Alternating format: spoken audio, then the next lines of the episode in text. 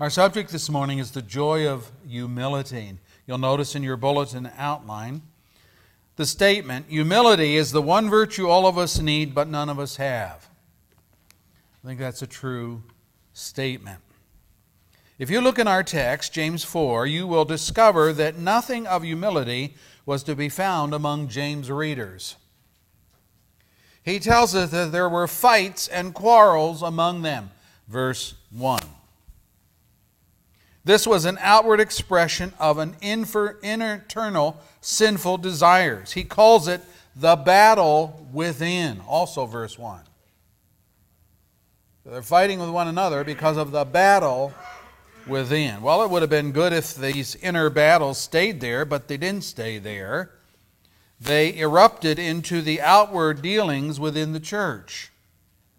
The prayer meeting was a gimme session full of covetousness and selfish requests. And if that were not bad enough, the request had nothing to do with a desire for holiness of life or a concern for other people, but rather a grab session to get as much to gratify their lusts for pleasure as possible. Verse 3 adultery, friendship with the world, just to name two things. Now, just think about this. Think of how askew their thinking had to be to think that God would hear such prayers. Worse, that He would actually answer such prayers.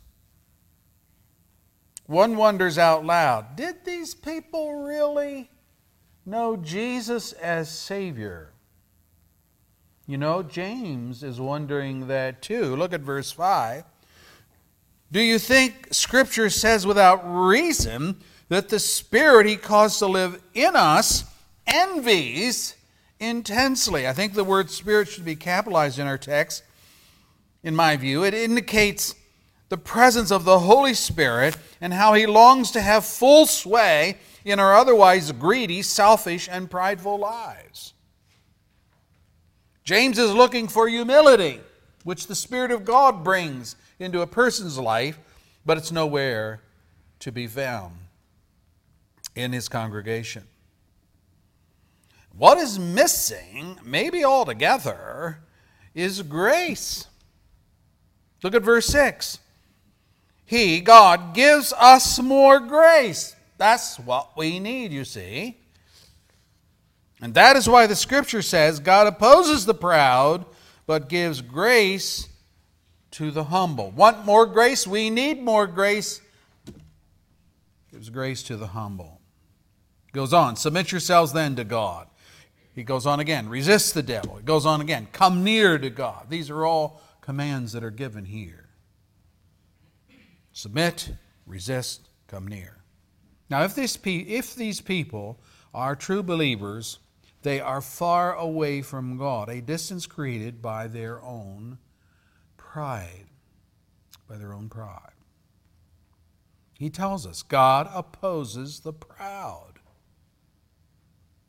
That's the explanation as to why James' hearers pray wrong prayers and why God doesn't answer those prayers.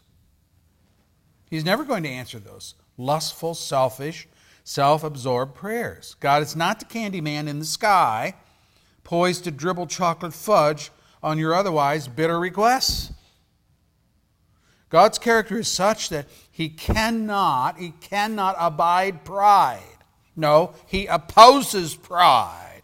More, he's deserve, determined to humble the proud. In Isaiah 13, the Lord prophesies against Babylon. And here's what he says I will punish the world for its evil the wicked for their sins. I will put an end to the arrogance of the haughty and will humble the pride of the ruthless. Therefore, I will make the heavens tremble, and the earth will shake from its place at the wrath of the Lord Almighty in the day of his burning anger. See, I will stir up against them the Medes, who do not care for silver and have no delight in gold. Their bows will strike down the young men. They will have no mercy on infants, nor will they look with compassion on children. Babylon, the jewel of kingdoms, the glory of the Babylonian pride, will be overthrown by God like Sodom and Gomorrah. Isaiah 13, verse 11 through 19. You can see how God sets himself. Here's a, it's against a nation uh, that is very proud and arrogant. Years later, Isaiah prophesied a similar fate for Tyre, and for the same reason. Who planned this against Tyre? He writes. The bestower of crowns, those merchants, are princes, whose traders are renowned in the earth. The Lord Almighty planned it to bring low the pride of all glory and to humble all who are renowned on the earth. The Lord has stretched out his hand over the sea and made it made its kingdoms tremble.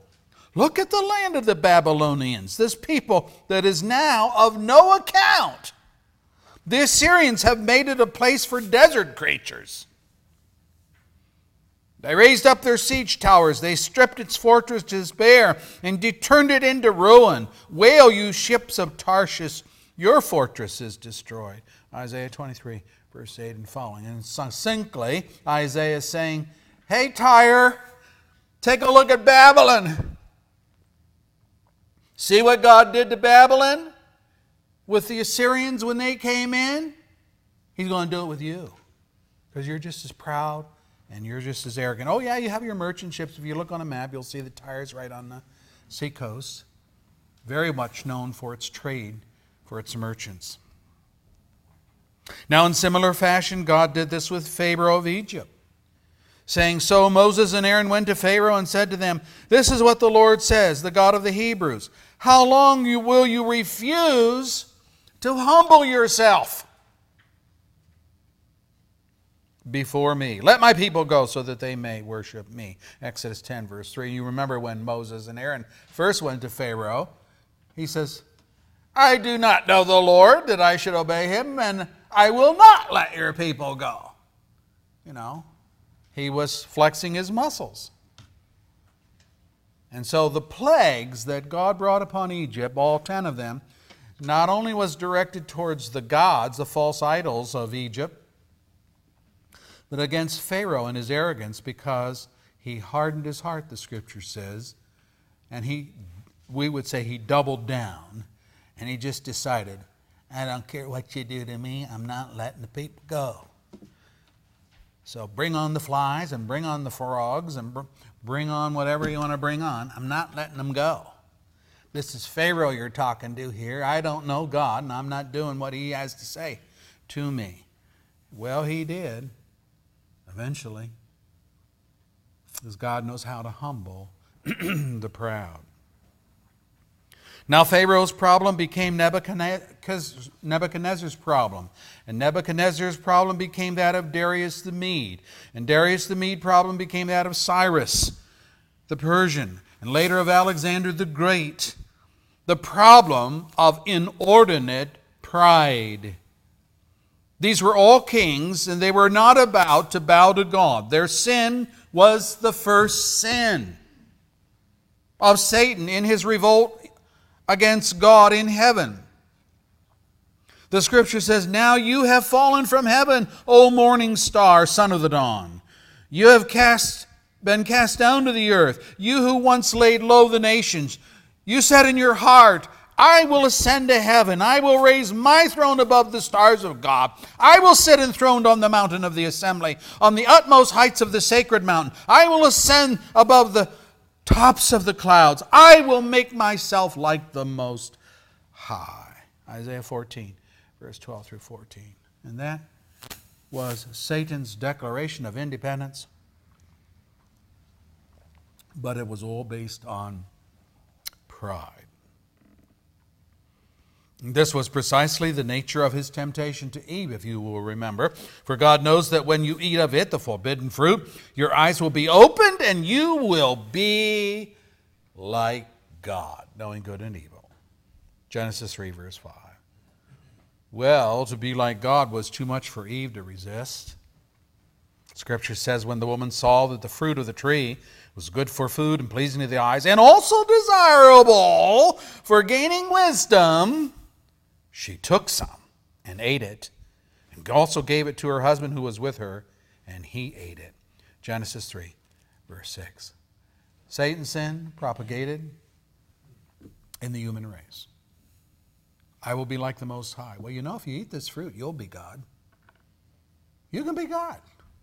Oh, I can be God? Yeah. Master of your own destiny. Wow, this is cool. Satan asserted that he would make himself like the Most High, and Eve was promised the same lie, and Adam with her, and yet all of them, all of them were brought low. You see, pride has no place in the heart of creatures over the Creator. That's why evolutionists fight so, so hard for evolution. If we evolve from a protoplasm, from an amoeba or whatever, and we're on the top of the food chain, so to speak, I'm not going to submit to no amoeba under me. And if I can shoot a lion, that's on the picture of the new Acts and Facts here. What a beautiful picture. But if I can put a bullet between his brain and put between his eyes into his brain, I'm not going to submit to him. If a creature is superior to whatever's below it, there's no submission. So they fight against creation. Evolutionists are opposed to the creation concept which the Bible portrays. If there is a creator, then it becomes obvious we are his creatures, and creatures must be submissive to the creator. But if there is no creator, if it's evolution, then man is the crowning achievement. It is unnatural that the clay pot should talk back to the potter. Why did you make me like this? Romans 9, verse 20. And that's what man is always doing. Why did you make me like this?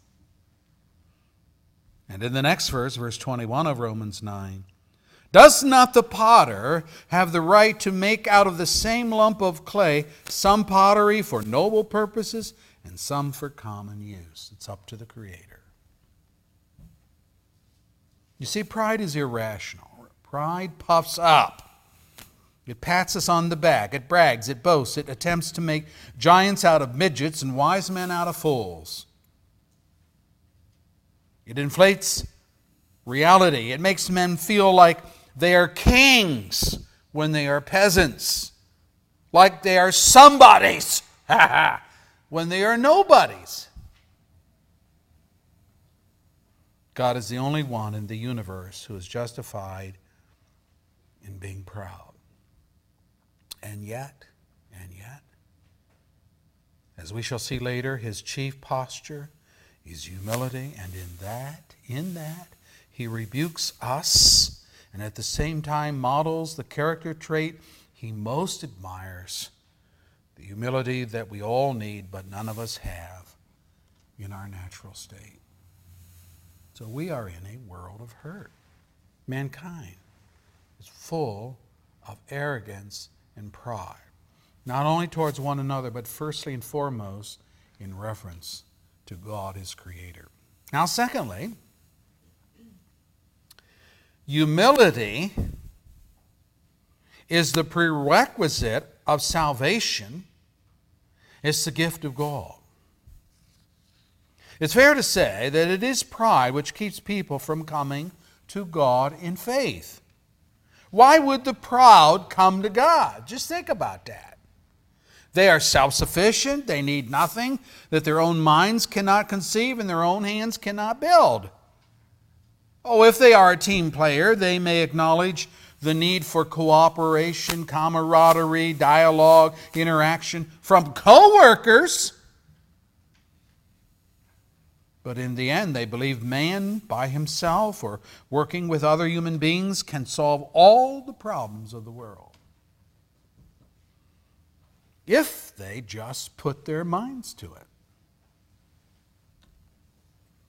All that is needed is human ingenuity, but we certainly do not need supernatural intervention and revelation from God. Education is the only God we need. We can figure it out. Jesus confronted this prideful spirit when he told the rich man who had just boasted about keeping all of the Ten Commandments from his youth up. Here's what Jesus said You still lack one thing. Sell everything you have, give to the poor, and you will have treasure in heaven. Then come and follow me. And when he heard this, he became very sad because he was a man of great wealth. Jesus looked at him and said, How hard it is for the rich to enter the kingdom of God. Indeed, it is easier for a camel to go through the eye of a needle than for a rich man to enter the kingdom of God. Those who heard this asked, Who then can be saved? And Jesus replied, What is impossible with men is possible with God. Luke 18, verse 22 through 27. Now you see, this man prided himself in his alleged obedience to the law of God. He saw in himself no deficiency, he didn't see any sin, he didn't see any shortcoming. He had pulled himself up in society by his own financial prowess. No one gave him anything. He earned every penny he possessed. Now, this Jesus character has burst his bubble. He has informed him that his material holdings are holding him back from faith in God. Faith to rely on the righteousness of another, namely Jesus himself. Faith to repent of his greed. Boy, he loved his things. And his pride. And thus gain the kingdom of God. Jesus was saying, You got to ditch your pride. You think you don't need anything. You, do, you think you don't need me. You got money to burn. You think you're okay right where you're at. But the young entrepreneur could not do it. He could not do it. He could not sell his possessions, give the proceeds to the poor, and gain treasures in heaven. Follow Christ. He could not do it. It's easier for a camel to squeeze through the eye of a needle than for a rich man to humble himself and enter the kingdom of God on God's terms. You see, his God was his money and his ability to make money. But his money was no good with God, who owns the world and the universe. Money impresses proud men, but it does not impress God. On another occasion, Jesus said, No one can serve two masters. Either he will hate the one and love the other, or he will be devoted to the one and despise the other. You cannot serve both God and money. Matthew 6, verse 24. And that's why I said of this young businessman that he could not, he just could not sell his holdings, distribute the proceeds, and follow Christ. Money was his real God, and covetousness was his damning sin. By the way, that's commandment number 10 in the Decalogue of the Ten Commandments. He has said, All these I've kept from my youth up. Da, da, da, da, da. 1 to 9, yeah, he was boasting. And Jesus says, Ah, there's a commandment you haven't kept. It's the commandment number 10. The commandment, thou shalt not covet. Now, before we become too self righteous here, the people in the audience that day asked the right question of Jesus when they said, Who then can be saved? It's a great question. and It shows that they were paying attention. Luke 18, verse 26. They were responding to Jesus' statement how hard it is for a rich man to enter the kingdom of heaven. And the wheels were turning, and they were thinking, hmm, Hmm.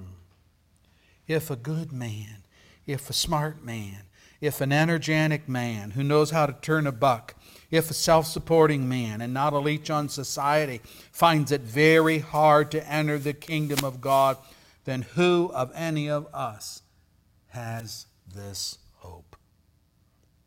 And Jesus replied, What is impossible with men is possible with God. Luke 18, verse 27. People who love themselves and their own achievements can be saved. They can be saved. Not because of who and what they are, but because of God's grace. They have no humility before God in themselves. And so, what does God do? He humbles them. If humility is a prerequisite to salvation, and they don't have any humility, then God has to bring them to the place of humility.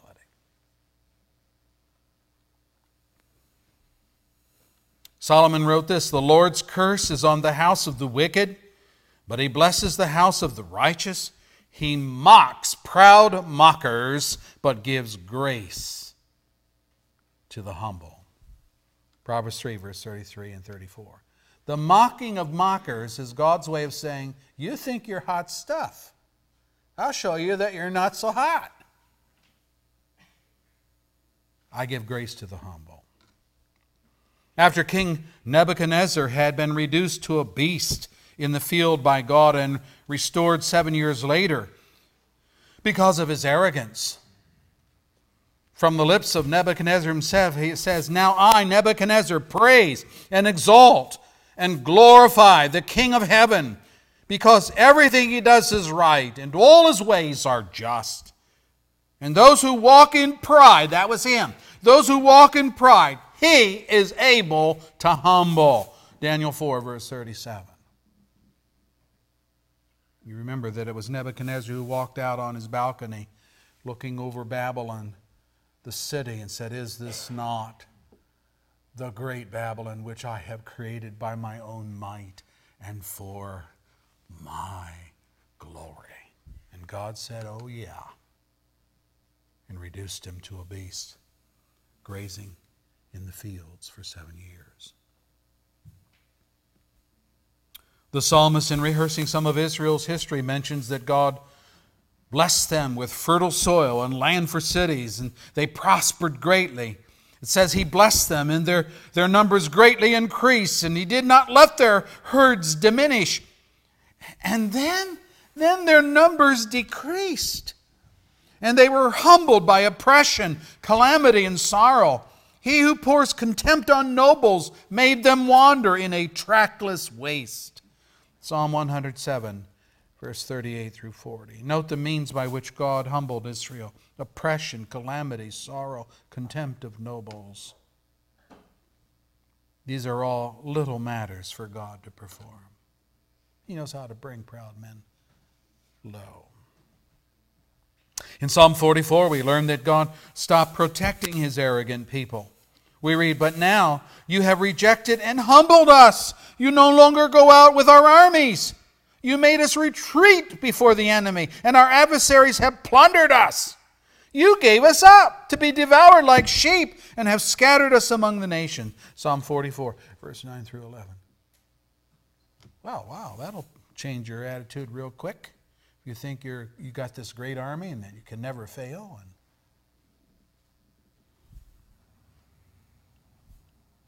Let me say it this way God is doing us good to humble us. How so? Because humility is the prerequisite to salvation. David says that too in 2 Samuel 22, verse 28. You save the humble, but your eyes are on the haughty to bring them low. You save the humble.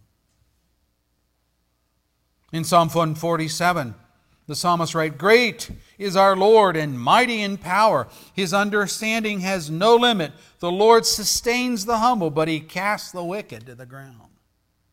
Psalm 147, verse 5 and 6. Or again, for the Lord takes delight in his people. He crowns the humble with salvation. Let the saints rejoice in this honor and sing for joy on their bed. Psalm 149, verse 4 and 5. Salvation is for the, for the humble. Zephaniah the prophet encourages us, saying, Seek the Lord, all you humble of the land, you who do what he commands. Seek righteousness, seek humility. Perhaps you will be sheltered on the day of the Lord's anger. Zephaniah 2, verse 3. And James assures us that we will be sheltered from God's fierce anger and wrath. Look at verse 9 of our text. Grieve, mourn, wail. Change your laughter to mourning and your joy to gloom. Humble yourselves before the Lord, and He will lift you up. James 4, verse 9 and 10. It reads very similar Verse 6 He gives us more grace. That is good. That's good. And that is why the scripture says God opposes the proud, but gives grace, and may I say saving grace, to the humble. So none of us have it, but that's what we need. Pride, that pride is one of those sins that we have to turn away from, but we're not going to turn away from it. That's who we are. So the Lord knows how to humble us. Now, then, secondly, in our outline, how do we obtain humility?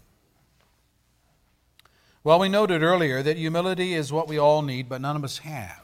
So, ever since the fall, Adam and his posterity think of themselves as hot stuff. Pride just oozes from our pores.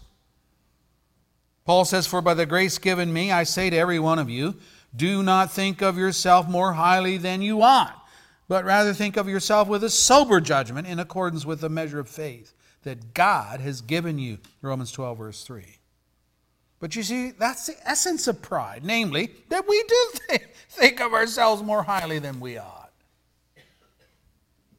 How then will we ever acquire the humility necessary to solicit the salvation of God?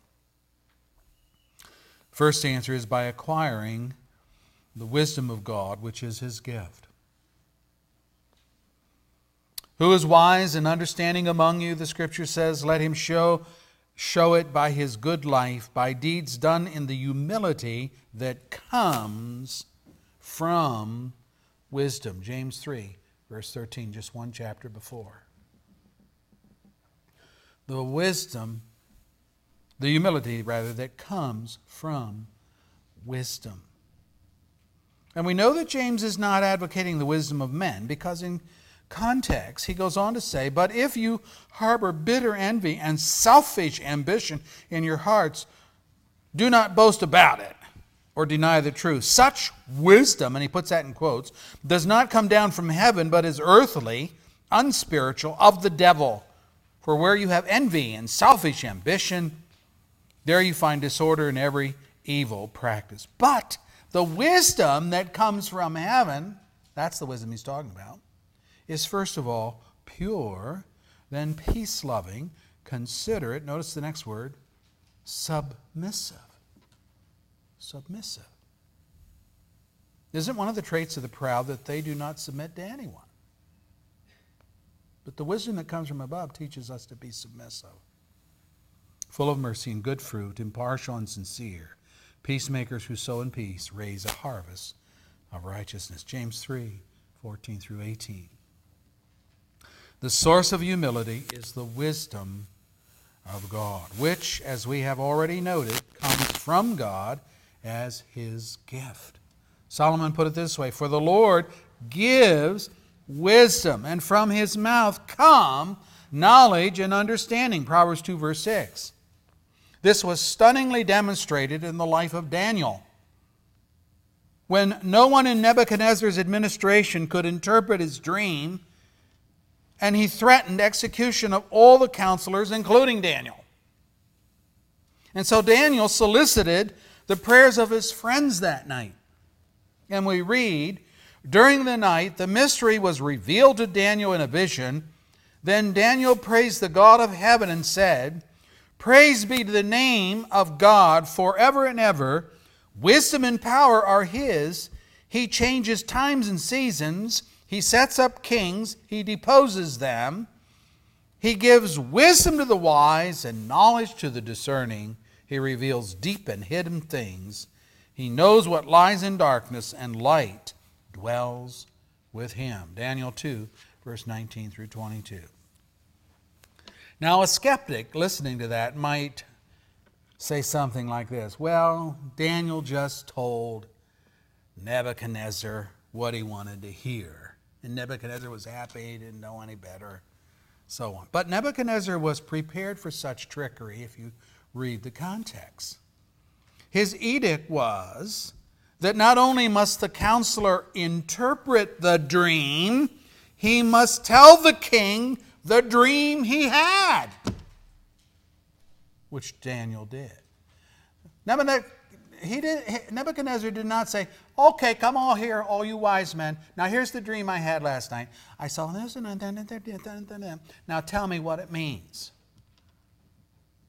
No, he, he suspected he suspected there might be trickery. So he summoned them and he said, Here's the, here's the, here's the condition. You tell me the dream I had. And then, secondly, you tell me what the dream means. And Daniel was able to do that. Well, the next accusation might be that Daniel took credit for such wisdom. But when Nebuchadnezzar asked Daniel if he could tell the dream, this is what Daniel replied. Listen to this. No wise man, enchanter, magician, or diviner can explain to the king the mystery he has asked about. But there is a God in the heavens. I love this. There's a God in the heavens who reveals mysteries. He has shown King Nebuchadnezzar what will happen in days to come. Your dream and the visions that pass through your mind as you lay on your bed are these. And then he explained the dream that Nebuchadnezzar saw and explained the meaning. Daniel 2, verse 27 and 28. We were learning in the adults class this morning that one of the things of humility is that whatever we have and whatever accomplishments we are able to do, the praise goes back to God. Daniel did the same. He expressed the humility that comes from the wisdom of God. God, not himself, was credited for knowing the dream and the interpretation. Now, contrast that to what Paul says about the proud heart. We know that all possess knowledge, says Paul. Knowledge puffs up, but love builds up. The man who thinks he knows something does not yet know as he ought to know. But the man who loves God is known by God. 1 Corinthians 8, the first three verses. We call these people know it alls because no one can teach them anything, not even God. They have no time for God. God, yeah, He's analyzed and criticized and departmentalized and dissected and categorized and pigeonholed and labeled as non essential. They do not answer to God, God answers to them. And when God does not fit their preconceived ideas about Him, they jettison the notion of God altogether because He doesn't fit with their thinking. You know, proud people shortchange themselves. They do. They could really come into wisdom, but their arrogance will not allow them to do so. Good and upright is the Lord, says the Scripture. Therefore, therefore, He instructs sinners in His ways. He guides the humble in what is right and teaches them His way. Psalm 25, verse 8 and 9. To know the way of God is, wow, that's wisdom. Solomon says, A prudent man sees danger and takes refuge, but the simple keeps going and he suffers for it. Humility and the fear of the Lord bring wealth and honor and life. Wow. In the paths of the wicked lie thorns and snares but he who guards his soul stays far from them. Proverbs 22, verses 3 through 5. The wisdom of God brings what? Wealth, honor, and most importantly, life, eternal life. James put it this way Who is wise and understanding among you? Let him show. Let him show it by his good life, by deeds done in the humility that comes from wisdom. James 2, verse 13. Those gifted with godly wisdom do not wait for God to judge their pride and bring them low. They humble themselves. When King Shishak of Egypt came against Jerusalem, God sent a prophet saying, You have abandoned me. Therefore, I now abandon you to Shishak. The leaders of Israel and the king humbled themselves and said, The Lord is just. When the Lord saw that they humbled themselves, this word of the Lord came Since they have humbled themselves, I will not destroy them, but will soon give them deliverance. My wrath will not be poured out on Jerusalem through Shishak. 2 Chronicles 12, verse 5 through 7. When they humbled themselves, God relented of his judgment. If men knew the God of the Bible, they would fear him. And they would humble themselves before him. Humility is the fruit that blooms on the root of knowing God, and without it, there is everything to fear, for God is opposed to the proud, but dispenses grace to the humble, as he did here with Jerusalem. You want to be saved? You want to come to know the salvation of the Lord? You must be a humble person. If you're not humble, you have to humble yourself to begin to think upon the wisdom of God, and that'll bring you low. Secondly, humility is obtained by putting on the mind of Christ. Paul told the believers of Colossae, For you know the grace of our Lord Jesus Christ, that though he was rich, yet for your sakes he became poor, so that you through his poverty might become rich. 2 Corinthians 8, verse 9. Similarly, we read in our meditation do nothing out of selfish ambition or vain conceit, but in humility consider others better than yourselves. Each of you should look not only to your own interests, but also to the interests of others. Your attitude should be the same as that of Christ Jesus, who, being in the very nature God, did not consider equality with God something to be held onto, but he made himself nothing, taking the form, the very nature of a servant, and being made in human likeness. Being found in appearance as a man, he humbled himself and became obedient to death, even death on a cross. Philippians 2 verse 3 through 8. Let me ask something. Was Jesus diminished by such humility? Was he diminished by such humility? Did he lose out by becoming a man and by serving sinners through his death?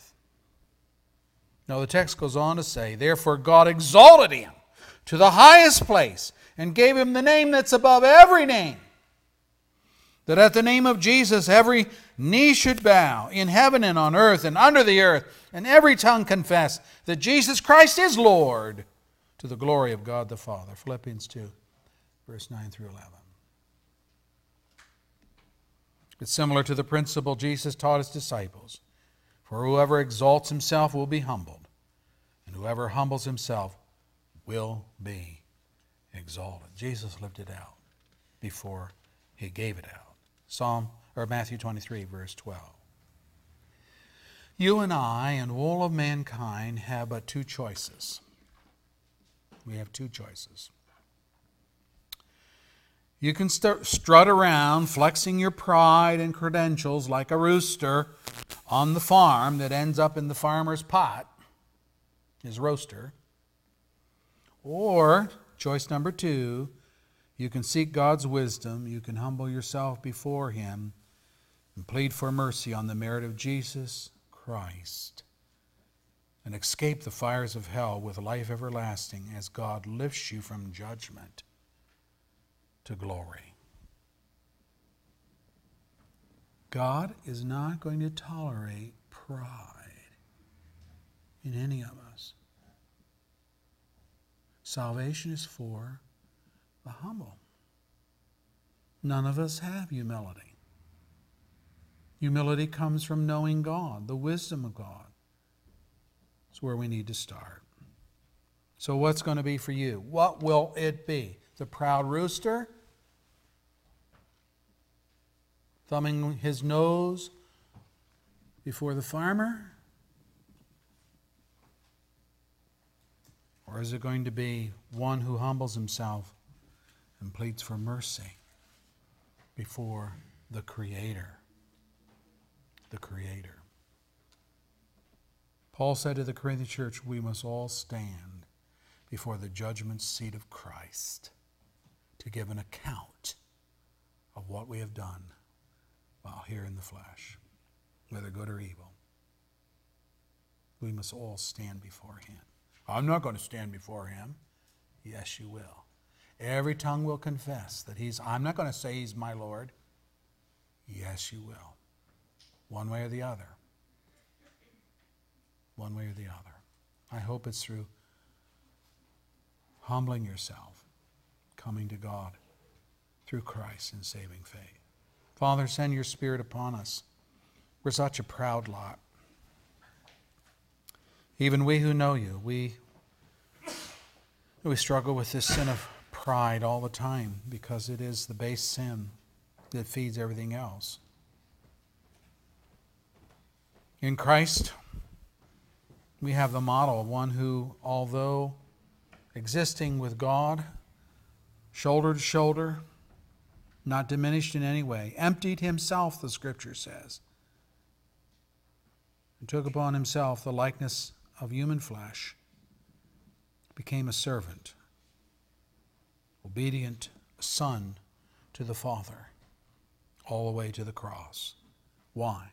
For the sake of us who are full of pride and arrogance would never think of humbling ourselves like that.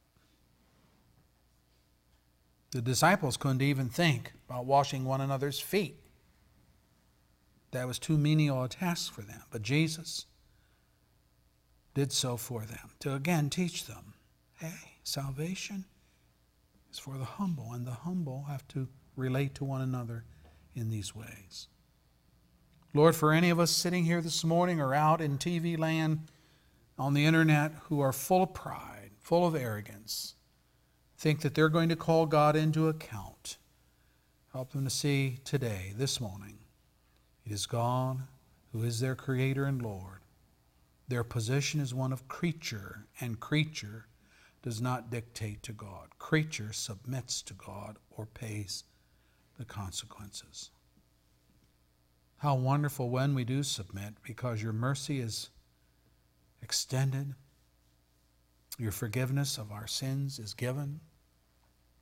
You wipe the slate clean on the mercy of Christ.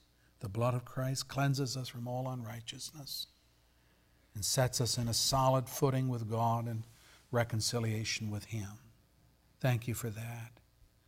For any struggling soul this day, may you find them, Lord May you grant them the faith they don't have, the repentance they need, and the humility that has escaped their life since day one. I pray that you will bring them to a proper position before you. We honor you for who and what you are this day. Thank you for your grace in salvation. Amen.